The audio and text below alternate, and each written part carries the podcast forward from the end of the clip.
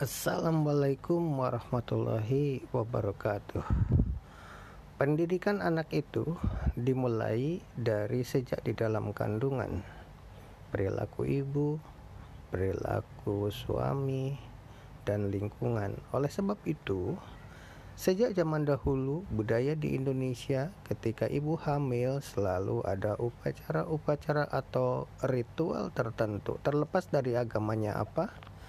Sejak semula sebelum adanya Islam masuk banyak orang yang melakukan ritual tentang persiapan kelahiran anak dengan pernak-pernik dan lain sebagainya. Tetapi setelah agama Islam masuk, biasanya banyak yang melakukan pengajian membacakan surat Maryam atau surat Yusuf mengundang para tamu tetangga di jamu makan dan ada tausiah di situ.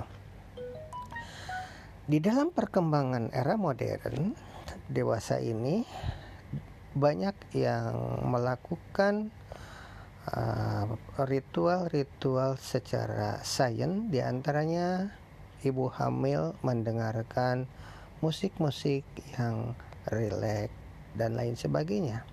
Namun ada pula yang hamil melakukan kursus matematika dan masih banyak lagi. Semuanya itu dilakukan berbagai tingkatan manusia, stratifikasi sosialnya ataupun budayanya. Dalam stratifikasi sosial high class banyak berdasarkan ilmu pengetahuan kekinian, tetapi di zaman dahulu secara tradisional dan zaman sekarang itu pasti kalau kita kaji ada kaitannya. Mungkin ilmu sugesti juga bisa kita kaji dalam hal ini. Kaum agamawan hubungannya dengan urusan dunia dan akhirat. Demikian barangkali mari kita kaji bersama-sama. Wassalamualaikum warahmatullahi wabarakatuh. Halo, selamat pagi. Kali ini kita akan membahas tentang pentingnya pembiasaan. Sejak bayi, anak dibiasakan diajak ngobrol atau berjemur pagi, bangun subuh, jalan-jalan, mendengarkan musik, menari, berolahraga, dan lain sebagainya. Pembiasaan-pembiasaan seperti ini akan membekas pada benaknya dan nanti memorinya akan diulang kembali ketika mereka dewasa. Anak kecil yang begitu lahir langsung diadankan di sebelah kanan, kemudian diberi komat di sebelah kiri, maka ketika ada suara azan di saat mereka sudah dewasa akan terngiang di dalam benaknya. Mungkin juga akan menyatu dengan hatinya bahwa suara ini adalah suara yang pertama kali dikenal oleh dirinya sejak turun di dunia ini.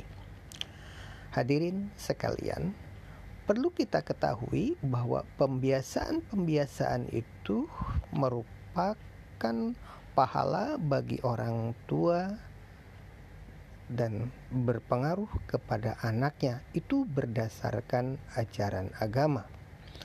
Wajar jika orang tua mendapatkan pahala sesuai dengan hasil pendidikannya yang dilakukan atau yang diikuti oleh anaknya hingga dewasa kelak.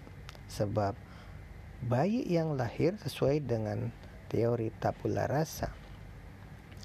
Hadirin sekalian pembiasaan anak itu harus direncanakan karena pendidikan itu sesungguhnya adalah upaya sadar jadi segala sesuatu orang tua itu berbuat sesuatu harus dipikirkan apa dampak-dampaknya. Salah satu contoh memberikan cerita-cerita malin kundang, cerita-cerita dongeng berupa buaya dan kancil dan sebagainya itu akan berdampak kepada perilaku dan bagi perkembangan bangsa dan negara ini. Ketika anak-anak diberi cerita-cerita yang heroik, maka dia akan lahir muncul sebagai manusia dewasa kelak sebagai manusia yang penuh daya juang untuk bangsa dan negara. Dan dia muncul sebagai pahlawan.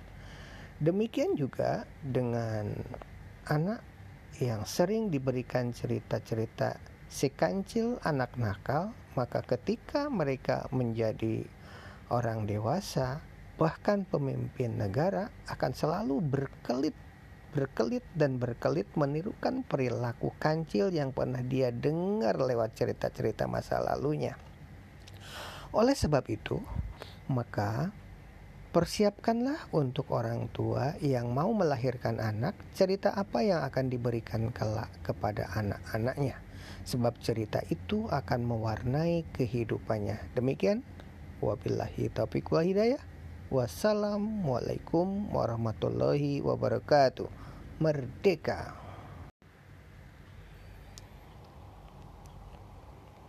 Selamat pagi. Kali ini kita akan membahas dampak apa yang kita dengar. Jika bayi sejak dilahirkan ke dunia ini menginjak anak dewasa dan menjadi orang tua, itu akan dipengaruhi oleh suara-suara yang pernah dia dengar. Jika pada saat dia bayi sering mendengarkan musik-musik tradisional, maka ketika dewasa akan mengenangnya kembali, mungkin akan menjadi pelestari budaya tradisi setempat itu. Jika sejak kecil mendengarkan suara lantunan ayat-ayat suci dari kitab yang diyakini orang tuanya, maka suara-suara itu akan membekas. Dan suara-suara itu nanti akan mempengaruhi logika berpikirnya. Yang pada akhirnya jika seorang anak mendengarkan banyak alternatif-alternatif suara, alternatif-alternatif uh, musik atau alternatif-alternatif bahasa, maka kecerdasan berpikirnya dapat diduga banyak variasi dan lebih mudah menerima berbagai macam permasalahan dengan solusi-solusi terbaik. Mudah-mudahan pendapat ini adalah pendapat yang bisa diambil hikmahnya. Demikian wabillahi taufiq wa hidayah. Wassalamualaikum warahmatullahi wabarakatuh.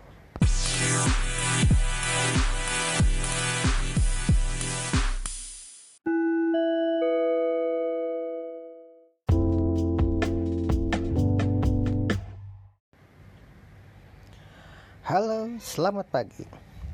Kali ini kita akan membahas tentang pentingnya pembiasaan. Sejak bayi, anak dibiasakan diajak ngobrol atau berjemur pagi, bangun subuh, jalan-jalan, mendengarkan musik, menari, berolahraga, dan lain sebagainya.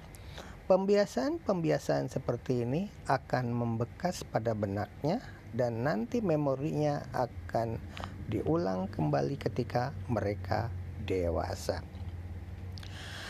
Anak kecil yang begitu lahir langsung diadankan di sebelah kanan, kemudian diberi komat di sebelah kiri, maka ketika ada suara azan di saat mereka sudah dewasa akan terngiang di dalam benaknya mungkin juga akan menyatu dengan hatinya bahwa suara ini adalah suara yang pertama kali dikenal oleh dirinya sejak turun di dunia ini.